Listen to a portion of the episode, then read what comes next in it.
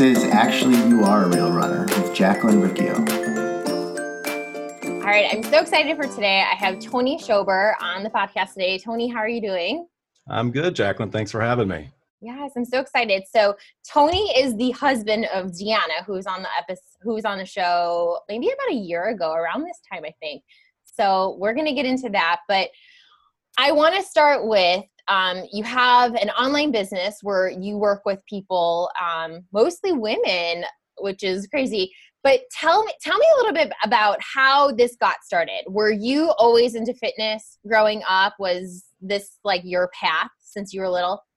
Yeah. So um, I'll get to the majority female audience in a minute, but back in 2011, I had just gotten home. I Actually, was working overseas in Afghanistan, and I came home, and about a year or so later, I decided to go ahead and just start writing about fitness. Like this was back when blogs were still kind of fairly new, I would think so, right? It was kind of like the early days of it. And I just started writing. Like I was passionate about it. I had started lifting weights back when I was, I don't know, about 12 years old or so, right? Wow. And so it was always like a passion of mine. I just started writing about it and like it caught on, like like caught on like really big. Um, you know, the business has its ebbs and flows, but back in 2011, 2012, like it like really took off. I was like, okay, like I need to do something with this, right? And so, you know, long story short, with that, decided to go all in with it. But yeah, I have a uh, majority female audience, and it wasn't on purpose. I feel like it's because my message kind of connects and resonates with uh, women a little bit more than men, probably because it's a little bit more like emotion based, you know?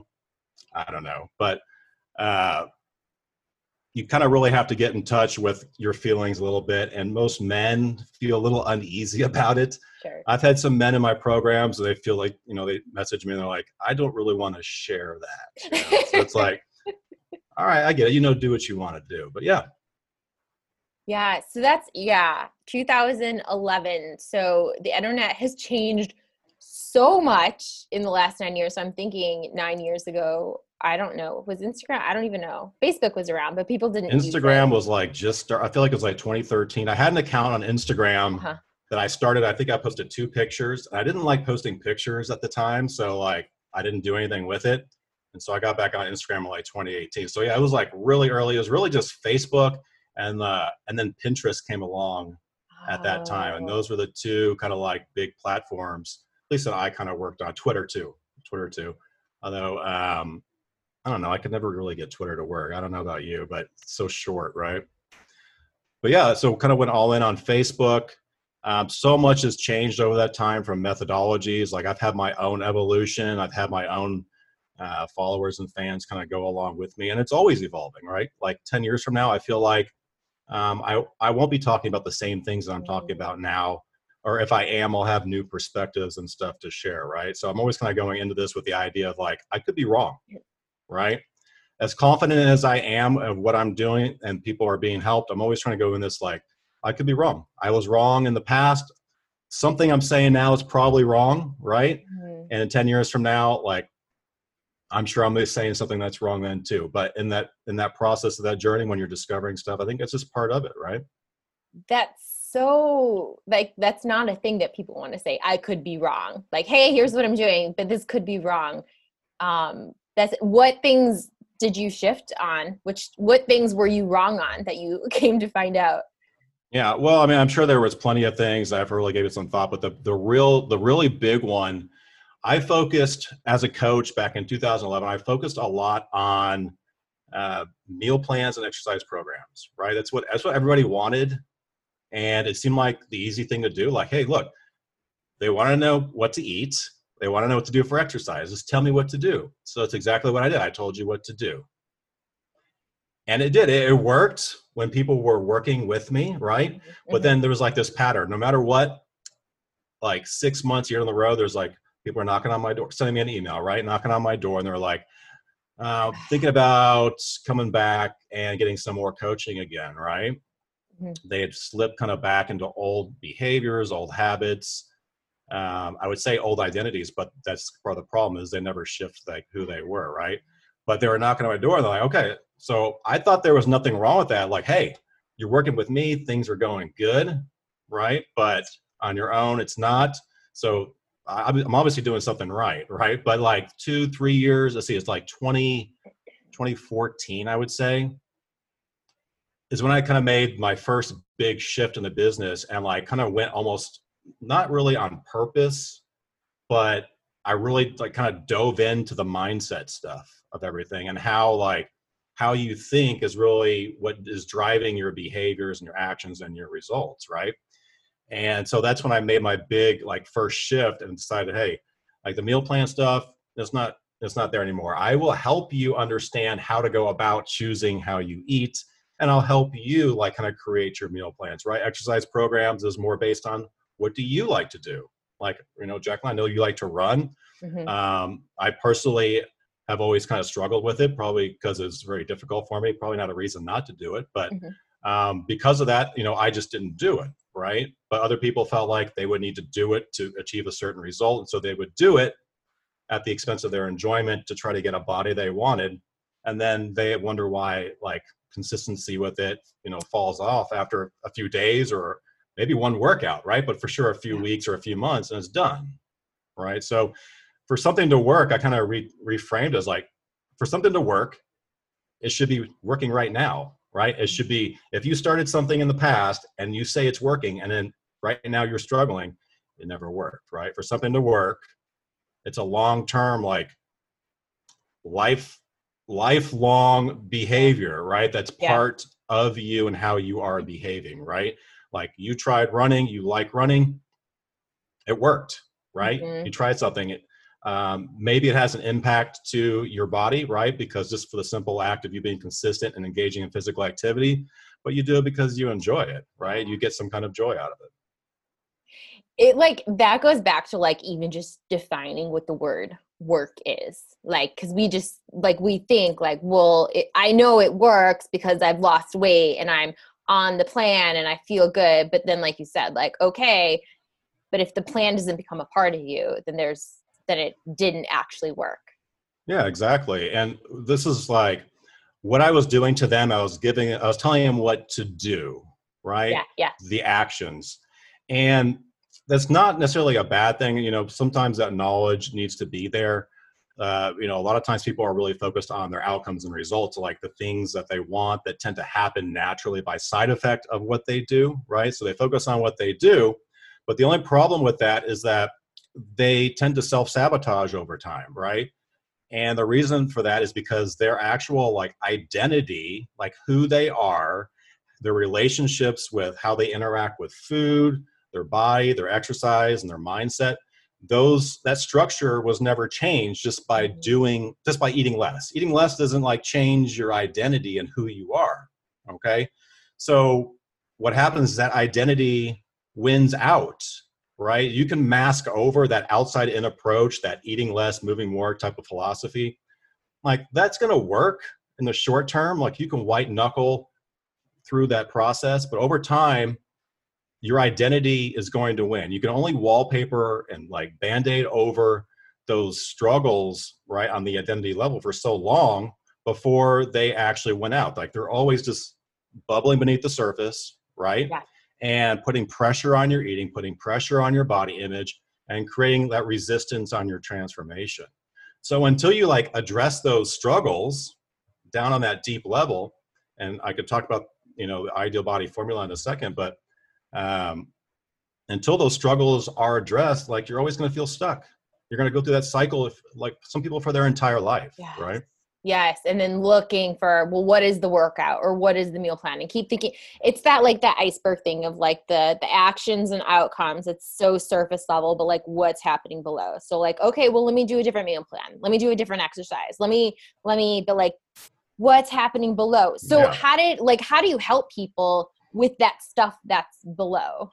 Yeah. So, um, a way to illustrate what I'm talking about here, and I didn't come up with it, I might have named it differently, I don't know, but it's called the identity tree.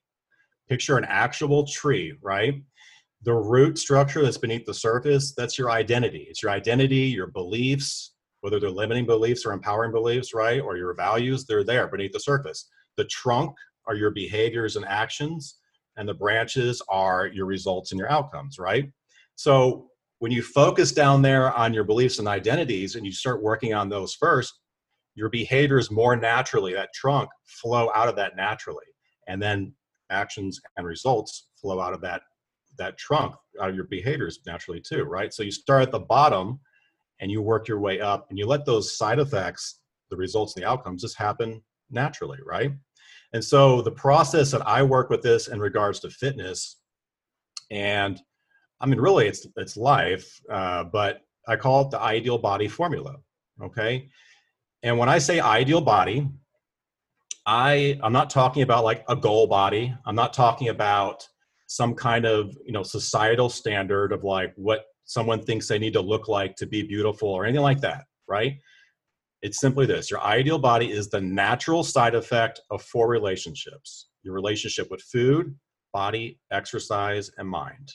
When those four relationships, when they're in alignment, when they're in a healthy place, your ideal body is simply the natural side effect. Okay.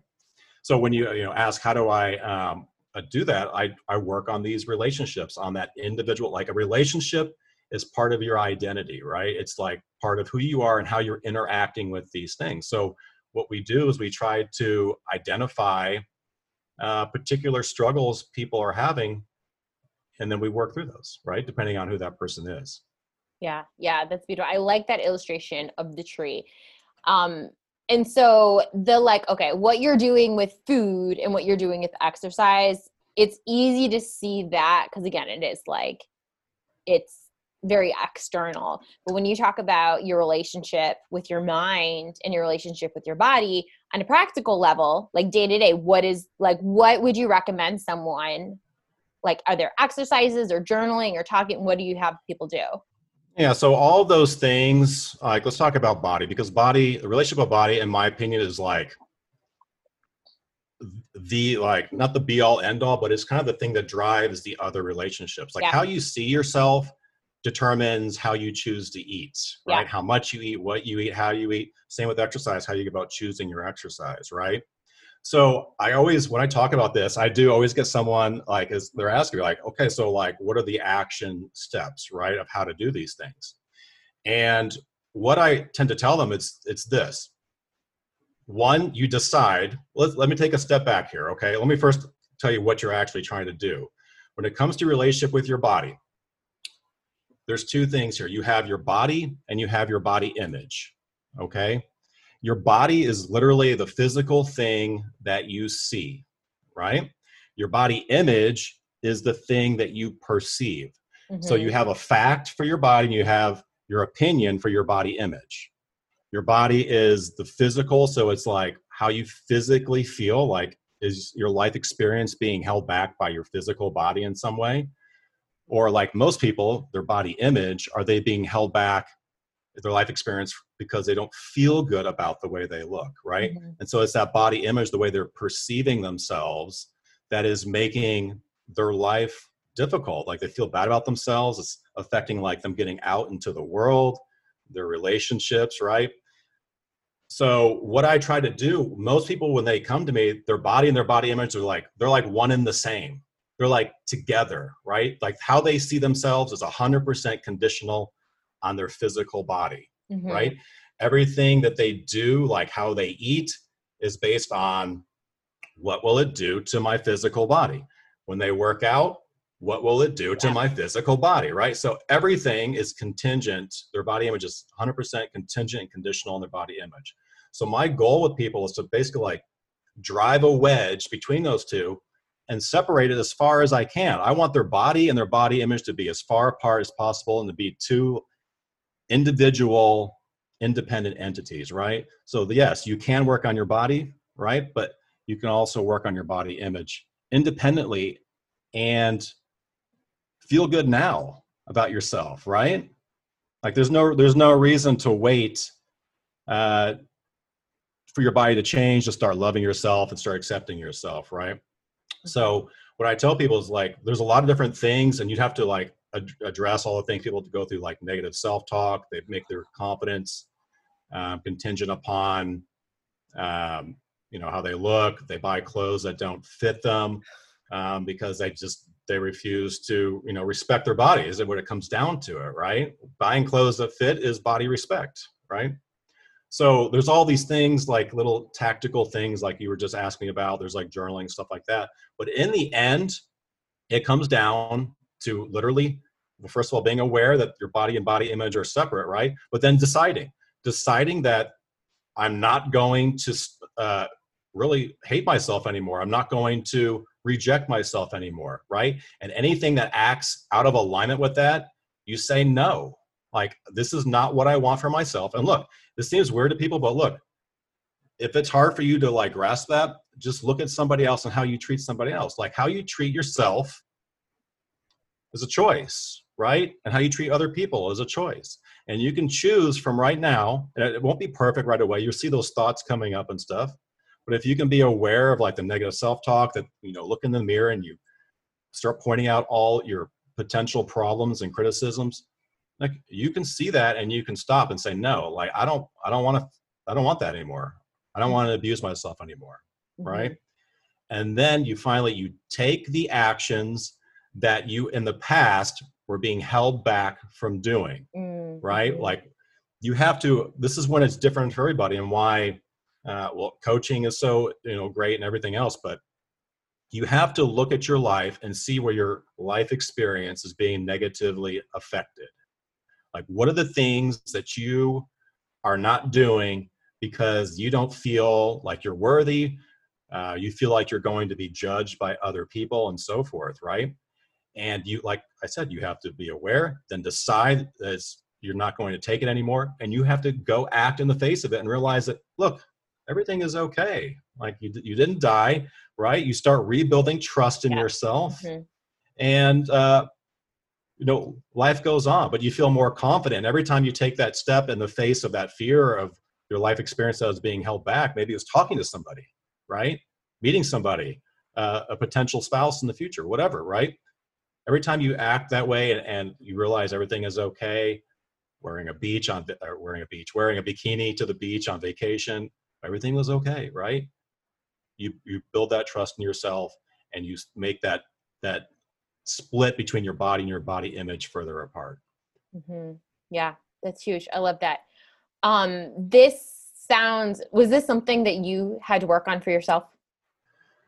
Uh, abs- yes, absolutely. I've had um, plenty of my own struggles. Two big ones: really bad body image struggles, and also a binge eating disorder. Right the body image struggle started first like which i guess now i think about it makes sense because yeah. the way you eat uh, is born from that body image right yeah and this like started back in um I mean, really started in probably like eighth or ninth grade, but got really strong all throughout my adult life. I ended up dropping out of college twice as a result of just not being okay with myself and mm-hmm. being comfortable being around people. Like it's what it really came down to. And uh, I can think of like so many different experiences of like me not wanting to see people. Um, one circumstance in particular, a friend was having a pool party, and I was so nervous about being shirtless. I, I mean, to most people, I looked fine, right? But I was a fitness coach, had really high standards for myself and purposely got a sunburn the day before so that I had an excuse yeah. to keep my shirt on, you know.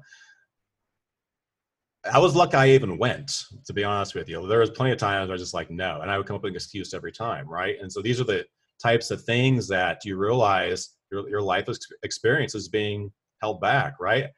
Entire seasons I wouldn't go to the pool, wouldn't go to the beach, and I love those two things, right? And not only affects me because I don't want to go, my family doesn't get to go, right? I mean, they can go if they want to, but I mean, you know, yeah. it affects other people, right? Because I don't have a positive body image. Mm-hmm. Mm-hmm. Yeah. So, and then, you know, like I said, I had, you know, a binge eating disorder um, that started around that same time in college where I actually got really big into kind of like the bodybuilding lifestyle. Um, and back in when I graduated, I graduated high school in 2000. So this is like 2002 or so and at that time the, the eating was very strict what you would call clean eating and it was like chicken i mean I had times where I'd had six or seven meals. It was all chicken breast, oatmeal, blueberries. Like that was it for six meals a day. And like we talked about, like it worked, right? So Right, long as yeah. I was eating it. Yeah. But I had zero life. I couldn't go out to eat. Um, I was like chained to my kitchen. And well, eventually I started binging, right? I started started morphing into like cheat days on the weekend, like for one day, and then it turned into a whole weekend, and that cycle, you know, eventually would it like um, at towards the end of the worst of the cycle, I would go like 30 days straight eating seven, eight thousand calories a day and gaining 30 pounds, right? And that cycle happened um, probably two or three times, like that really hard cycle, and it was always following a period of really big restriction, deprivation, and body control. So fun stuff for sure. I'm glad that that's behind me. Yeah. Yeah. And that's when we were talking about that, um, you said, like the food and like controlling the outcomes, we see so many images and but we don't know what's happening underneath. And we're just like, ah, that person's body is so amazing. I should just do whatever they're doing so my body can look like that too. But not realizing like the self-abuse that's happening underneath all of that. And Yeah, you really like, yeah. yeah you have no you have no idea this is the this is the issue people will look at what somebody and i just wrote about this yesterday or day before i was like uh people are so um focused on finding somebody that has what they want and just copying what they do right? Which like it seems like it makes sense but the problem is number one you don't understand why they chose to do the things that they did. You don't understand like like there's they have this body potentially because they actually love strength training. They're not forcing themselves to do strength training for a lifetime something that never works right and so they're doing exercise that they actually enjoy if you don't enjoy it don't expect to get that same body right number one and then like you said you don't know what's actually going on beneath the surface like i've had a very lean physique sub uh, or single digit body fats right and i had a binge eating disorder and I had a really bad body image struggles. My life experience, people would look at me and ask me, how do I do this? How do I do this? Right? How many calories do I need to eat? Would I do this? Right? All this stuff. But they don't realize that, hey, beneath the surface, like my life was being affected big time. Like I wouldn't put myself out there. I wouldn't speak, I wouldn't do these, I wouldn't do interviews, like these kind of things. Like I would live in a box in a cave throughout this prison that I created for myself. And there's a lot of people um, out there in social media or whatever that people are trying to follow, but they really don't know. And not everybody is struggling that you see, but you'd be surprised um, how many people beneath the surface are struggling with a very negative body image, being really critical. Like if they, if those people were to gain 10 pounds of body fat, like they would think that their life is over. You know, that's how much that their body and their body image is so intertwined. Like they have businesses built around it like they think everything will fall apart if they were to gain five pounds right and that's a really fearful state to live in Yeah. I'm just imagining, yeah, your quality of life and the thoughts that you have to have in order to keep that up. So you look really great, but hmm.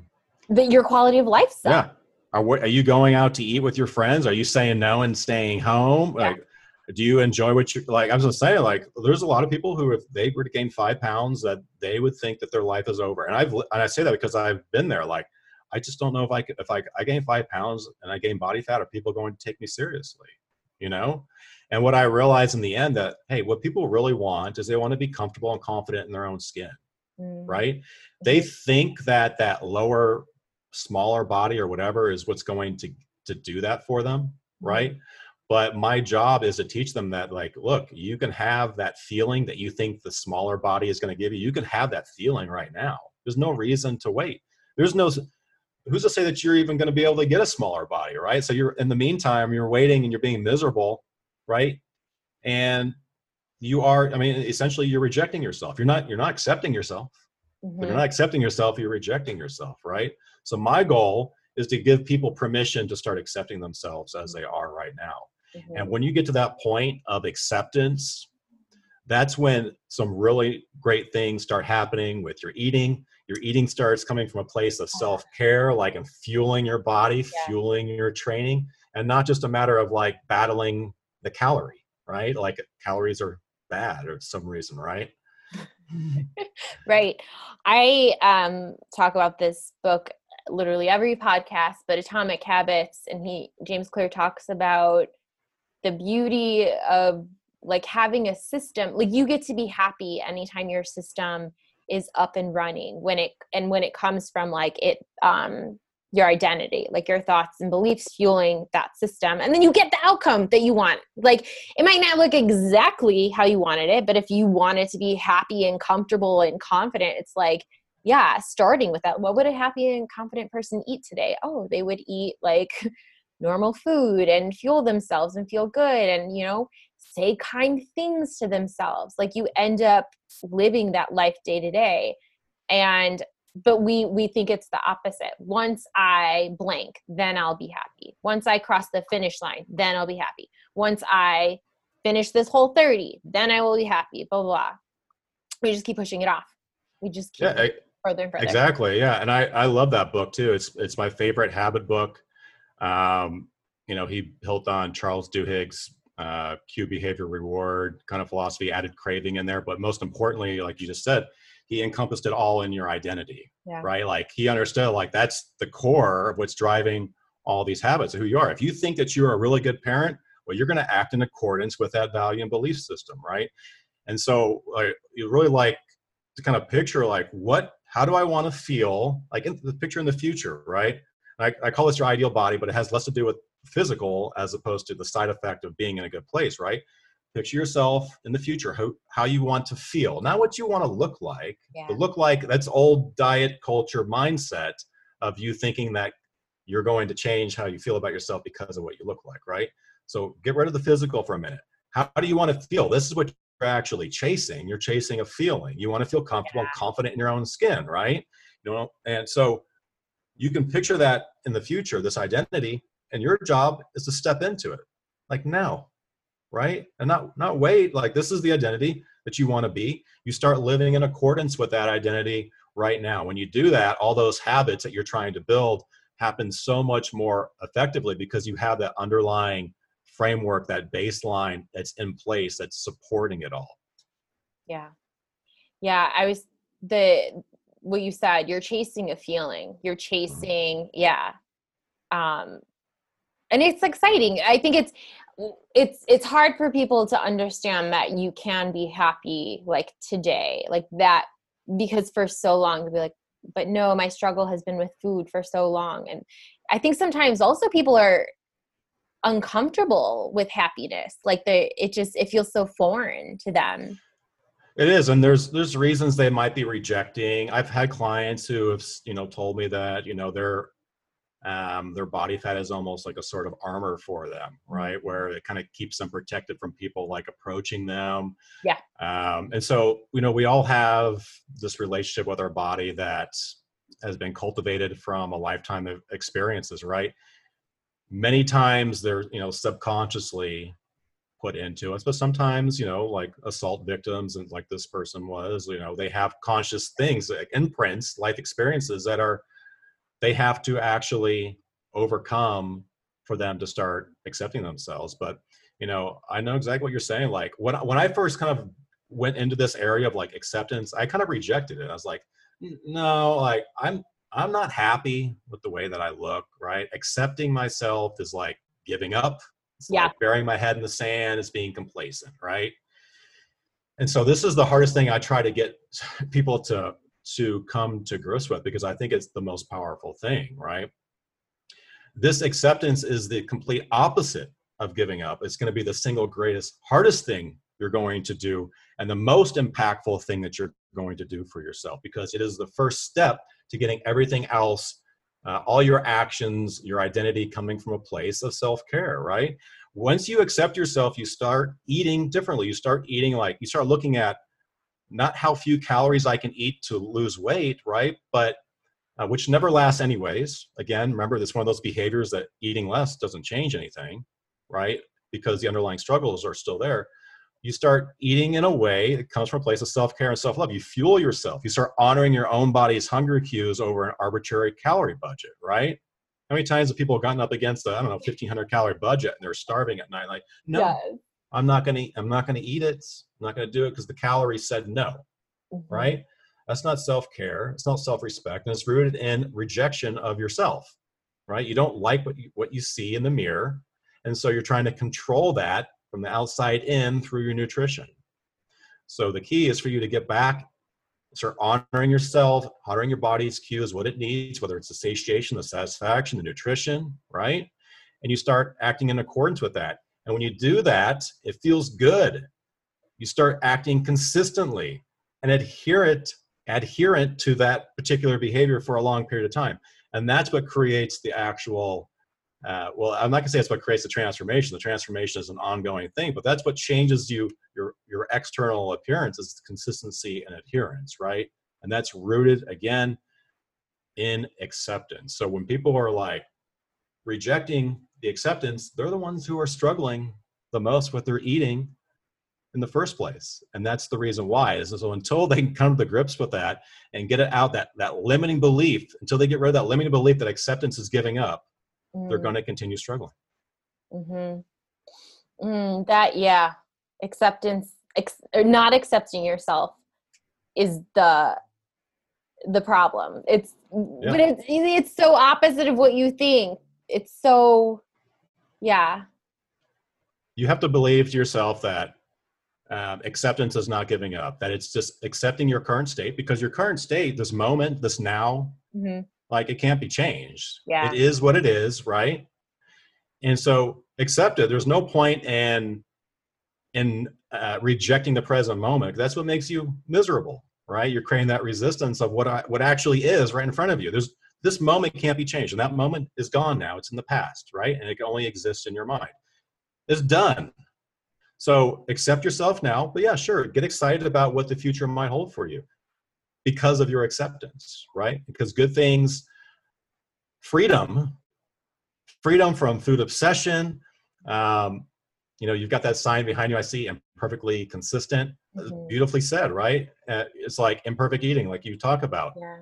Hey, it's freedom. Like that's that's what you're getting to. Is you're no longer obsessing. You're able to just eat, live your life, move your body in a way that brings you joy, right?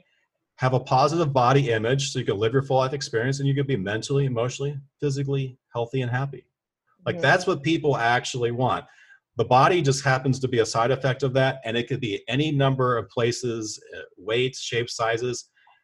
And the re- the problem people struggle with is that they just think it has to be this one particular thing for all these things to happen, and this is not the case. Yeah. Once you kind of made this shift for yourself, I'm curious, how did that affect your quality of life and like your relationships with your wife or your family or just, you know, going and doing stuff? What changed? Yeah. Um, so, first of all, it was a process, right? Like it kind of, like I said, just like you're rebuilding trust in any relationship, you kind of put yourself out there, you get the feedback, and you kind of build that trust. It was, it wasn't like overnight. So if people feel bad about, like, I know I tried accepting myself just now, it didn't work, right? The point is that you're deciding, you're deciding that this is Yeah. it, and you're making that this is that inflection point moving forward, right? Um, but uh, a lot has changed. Number one, um, I used to, well, I do consider myself introverted for sure, but I told you a little bit earlier how I dropped out of college. I had a huge public speaking phobia, right? Like, I mean, it completely, I was suspended in high school because of skipping classes and presentations. And since like, like when I first started my business from 2011 to like 2000 and I don't know, 15 maybe. It was like four, it was like three or four years. No one even knew what I looked like. Like I that's how like I would I would write. I was under the pen name of Coach Calorie. I think I might have had a little tiny one of those little like pixel avatars that were so small, but whatever, you know. When I finally posted my first picture, people some people thought that I was a woman like this whole time, you know. That's how much I hid from the world as a result of a negative body image, right? And so over time now, well, I mean, doing interviews, doing live coaching calls. I'm speaking live to hundreds of people. I'm speaking. I have my own podcast, right? Like business in and of itself is, you know, the ultimate personal development tools. I'm sure you know, but um, you know that has helped me extremely with my business reaching out to relationships with friendships and stuff like that and those are the two big areas that really um, i struggled with with my life experience but other than that it's things like going to the beach going to the pool things that i was like self-conscious about taking off my shirt um, but yeah i mean you have your moments still but i've learned that when i feel it that's a, that's the yard sign right there, the guidepost that that's the thing that I need to go and do. Mm-hmm. And that if I don't go do it and I let the fear win out, that I move my body image and my body closer together as one again, right? If I want to keep that separated, I need to take that fear as a sign that, like, that's the thing that my life experience is being affected with. That's the thing I don't want in my life anymore. So go do it. And I go do it, right? It's the thinking about it all the time that makes it so bad. But once you go do it, you're like, what the hell was I even worried about in the first place, right? Yeah. Yeah, exactly. Yeah. So I want to switch things up a little bit. Um, as we're recording this, it's August. COVID is here and here to stay. And then there's a lot of things that are shifting in the next few weeks as kids are going back to school or staying home from school or who even knows. How how have you guys been doing at home and how have you kind of like kept things up for your family and for yourself and taking time for yourself? That's been a big struggle for a lot of people is like actually taking time for themselves to do the things that help them feel good. Right. So our school started back up actually last week and uh, last wednesday we just started well we don't have the option. We have to homeschool for the first four weeks. They're delaying okay. the in-person stuff. And i have well i have three step kids one of them is out of the out of the house. I have two daughters that are here. They're old enough to kind of do it themselves my son um, is in first grade and he has special needs and he's on the spectrum and we have you know a hard time homeschooling. I'm like we really depend on his teachers at school to kind of uh, their expertise of knowing how to uh, you know handle him and teach him and stuff. So that has been a big the biggest shift for us coming from the summer until now. You know most people are like okay childcare you know? Kids are going to school I've got a bunch of free time is the exact opposite now where we have, you know, my wife and I are having to homeschool. But like you said, like it is extremely important that you and I'm hesitant to say to put yourself first, but I in the spirit of that, I really do mean that in the sense that when you best take care of yourself, you're better able to help those around you, right? You want the best for your family. I want the best for my son, that I've got to take care of myself first, right? Mm-hmm. And so my wife and I do a really good job um, managing our time so that we have our alone time to be, you know, for our own autonomy and flexibility, and it goes with our workouts and stuff to, to do the things that we need to do to make us feel whole, mm-hmm. right? So, you know, we, we split up the days we split up our mornings in particular now. We make sure that like divide and conquer right? Like i'll go out and i'll do my workout while she's taking care of the house right? I get home she does her thing right? And while i take care of the house she'll do some homeschooling and then i'll do some homeschooling making sure that you know now we're in business together but um, we know we need to make sure that we had time for ourselves and also time for um, you know our family and time for our business too. There's so many people who um, don't have the help of their spouse. Either they are afraid to ask for it or they've already been told no as if that should be an answer or not. But and they are don't have the time for themselves to take care of themselves. And because of that they're not as good of a spouse or not as good of a mother or a father they're not a complete person yeah. right yeah when you started that you said like the thing we taking time to keep yourself whole do the things to keep yourself whole and I, going back and when we were just spending the last half hour talking about like if, if exercise is a means of you making your body smaller and food is just about decreasing calories like of course that goes to the side during a time like this because it's just about making oh, yourself smaller instead of exactly making yourself whole.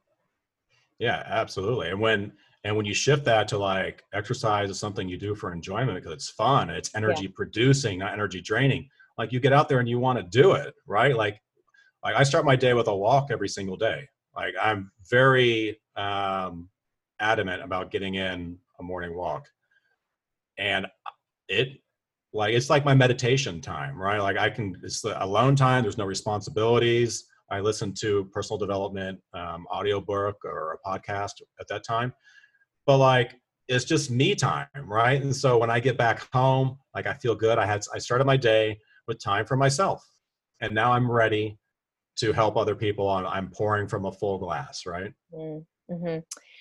um someone i i can't remember who it was i think it actually might have been liz elizabeth dialto when we uh deanna and i were at jill's conference and i think it was her but she said like resentment is a sign that you overgave. Like you you didn't do enough for yourself. And so like we i think we find like like i know i am really resentful when people are pulling my time but it's usually like well i didn't wake up and do something for myself and now i'm really angry at someone else. But it's like had i just done something for myself i probably would have been happier to help happier to do that thing for someone else so i love that just waking up doing a walk and it's so low key it's not like you woke up and did like 50 burpees. it's like right, yeah. walk. Yeah. yeah, it's a very easy transition. I, mean, honestly, I think that walking is probably the single greatest exercise that's out there for um, the general. I mean, for I'm gonna say for everybody. I do think it's just low impact. It has a very low barrier of entry into it. Um, and of course there's the you know physical benefits to it also what did you say resent that was a really good line that you said resentment was what a sign that what resentment is a sign that you overgave. You overgave. You feel resentment, it's like, yeah, what? And I think of it too, like, like, oh, uh, with my husband, I'm upstairs right now as I uh, record this, and I like he would come and like say something to me, and it's like, like I would get mad, and then I was like, Jacqueline, that's your fault because you have this boundary, but you didn't um you didn't uphold it. Like Didn't he was like, it, yeah. yeah, yeah, but it was like it's that's on me for not expl- yeah. Mm-hmm. It's like yeah, resentment is is is a sign that you're not honoring your needs. You're not respecting your boundaries. Yeah. Yeah, I like yeah. that. Yeah. I'm gonna steal it. Yeah, go for it. so so um you're you guys make time you kind of set up this this trust that you're going to give her her time and you'll have your time and that helps you guys parent and be at home yeah absolutely I, we we can't uh, we've been through this and i guess it's part of my um my personality that i kind of like things to feel even and so i mean it can sound bad or it can sound good, but it benefits everybody, right? Because everybody, like, if I, if that is a way that I live my life of fairness, right? I don't expect for me to have my, you know, an entire morning to myself and then like my wife doesn't get anything, right? Yeah. Something else that we do on the weekends, Saturday is her day. Like she has a day without responsibilities with the kids. Sunday is my day, and it's my day without responsibility. So we at least we at least have an hour every day each to ourselves, right, to do the things that whatever we want to do that makes us feel recovered, right, recharged. And then on the weekend, we have at least a full day each week that if we want to and we do, we she can sit there and watch Real Housewives lying in bed and watch her um, watch her TV and I can do whatever that I want to do, right? There's no asking about it. It's assumed that I have zero responsibility. It's like a Father's Day or Mother's Day, right? Or I hope as a Father's Day is Mother's Day for most people. I don't know, but um, but yeah, it is it is absolutely um, great. And I tell people that I do this weekend thing all the time. They love the idea, right? And I get messages. They're like, "Oh, he'll never go for it" and stuff. I'm just like, "What do you mean, never never go for it?" Like, are, is it you're afraid of asking? You know what you need, which is you've got to get over that fear. Like again, if you feel fearful about it, your life experience is being affected. That's the thing that you need to go and step up and do. It's a sign, right? Ask, talk, communicate what you need. There's no reason why, um, and we can get into all kinds of different things, but there's no reason why you shouldn't have the free time. Whether you are working a nine to five job or you're a stay at home parent, whatever, there's no reason why you shouldn't have a day that has no responsibilities. Mm-hmm. Hmm Yeah, and it, yeah, it really does go back to those those core beliefs. Like if you're like, well, I'm not deserving of, or uh, he he his stuff is more important than mine. I mean, it, but like those beliefs drive your thoughts and drive your actions and the outcomes you get. So yeah. I don't make the money in the house, so I don't have any room to talk. These are limiting beliefs.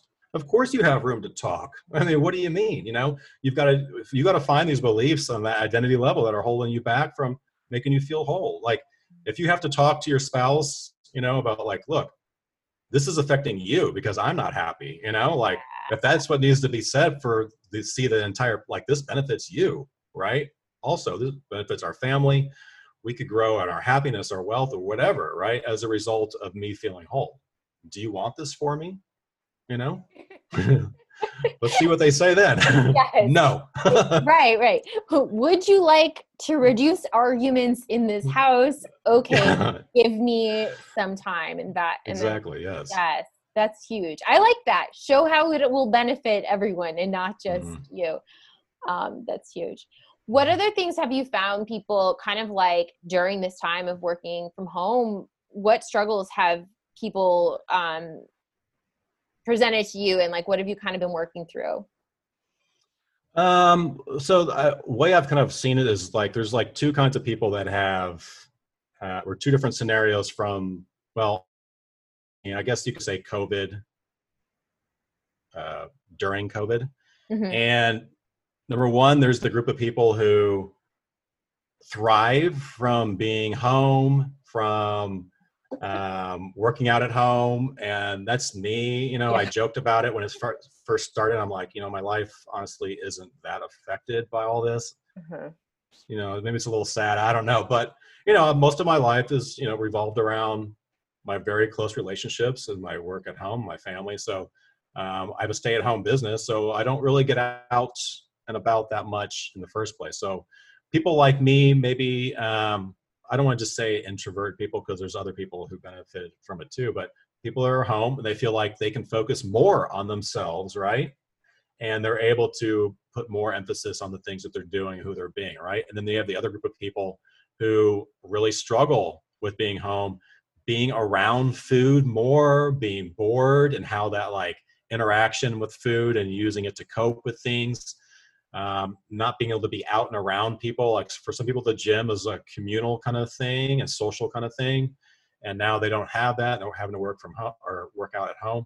So those are the kind of things that um, you know I help them do, like work through emotional eating issues, potentially find uh, new ways of training that might integrate uh, community aspect, whether it's online group training kind of stuff, like Peloton type stuff, or whatever. If they need that interaction um, but more than anything i just i feel like making sure that you're part of some kind of community uh, whether it's with you know a, a, program or if it's with social media like how you're cultivating uh, your mental diet of sorts right? Yeah. making sure that you feel supported in the during this entire time right? There's no reason to actually go about it alone. I say that i'm alone but um, I have a very strong virtual network of Yeah. people that fulfill me, you know?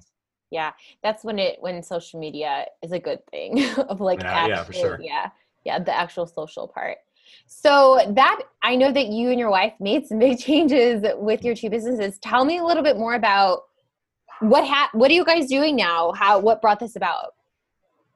Yeah, so I started my business in 2011 and I did it by myself. Um, and she, my wife was a writer here and there um, for the blog, but I pushed her to, to start her own business. I was like, oh, I'm doing this. Like, why not you too?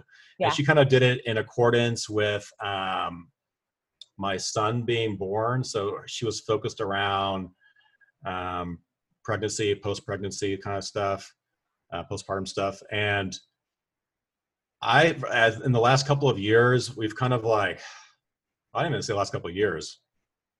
Over over this, I don't know, probably five years. Point being is that our methodologies or our mindsets and stuff, we're always kind of cohesive. Like we agree the same thing. We talked about uh, the same stuff. We talked about our clients. He just had a different client base than I did, right? Even though I still had my client base is 80 90% women right Mhm. so we both have females we still both understood the struggles she just has a little bit more focus on the pregnancy stuff but a year and a half ago we started fitness and sushi which was our podcast and it turned out to be um, our strongest product our strongest free product right Yeah, and yeah. so we're like look she is hesitant because she didn't want to lose some of her freedom and autonomy and stuff. So it took me a little while to talk her into joining forces because I wanted her to come on to uh, my brand, right? And well, I asked her about all of her concerns. We went out to get some sushi and had some sake, and uh, you know, I was able to talk her into it.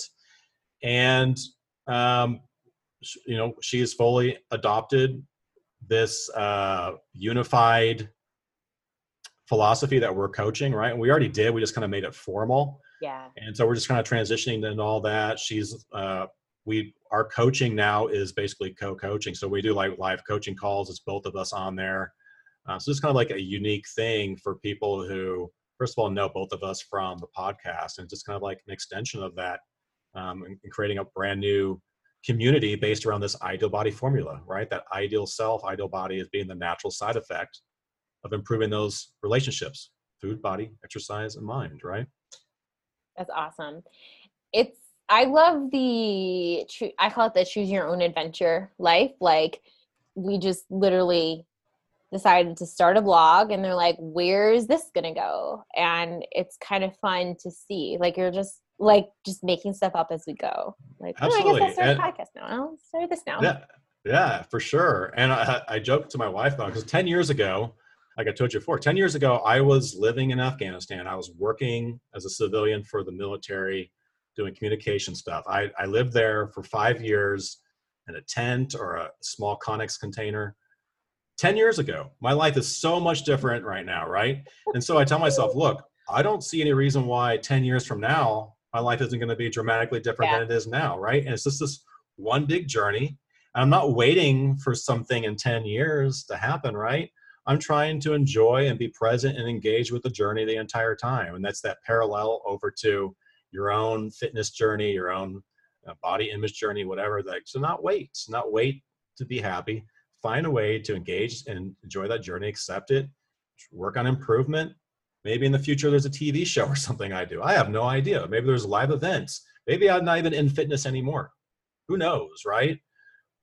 But yeah you just kind of like you just kind of go with the flow and um not don't be afraid to say yes and and, and act in the face of fear Mm, I like that. That's Yeah. awesome. Cool. All right. So, where are the best places that people can find you if they want to connect and learn more? Yeah, so I always say, look, you're obviously like podcasts, you're listening to this one. So my wife and I do our own podcast. It's called Fitness and Sushi. So check Apple Podcast, Spotify, whatever. Give it a listen. If you like our stuff, you'll figure out how to find us from there. Great. Thank you so much for being on the podcast today. Thank you, Jacqueline. Take care.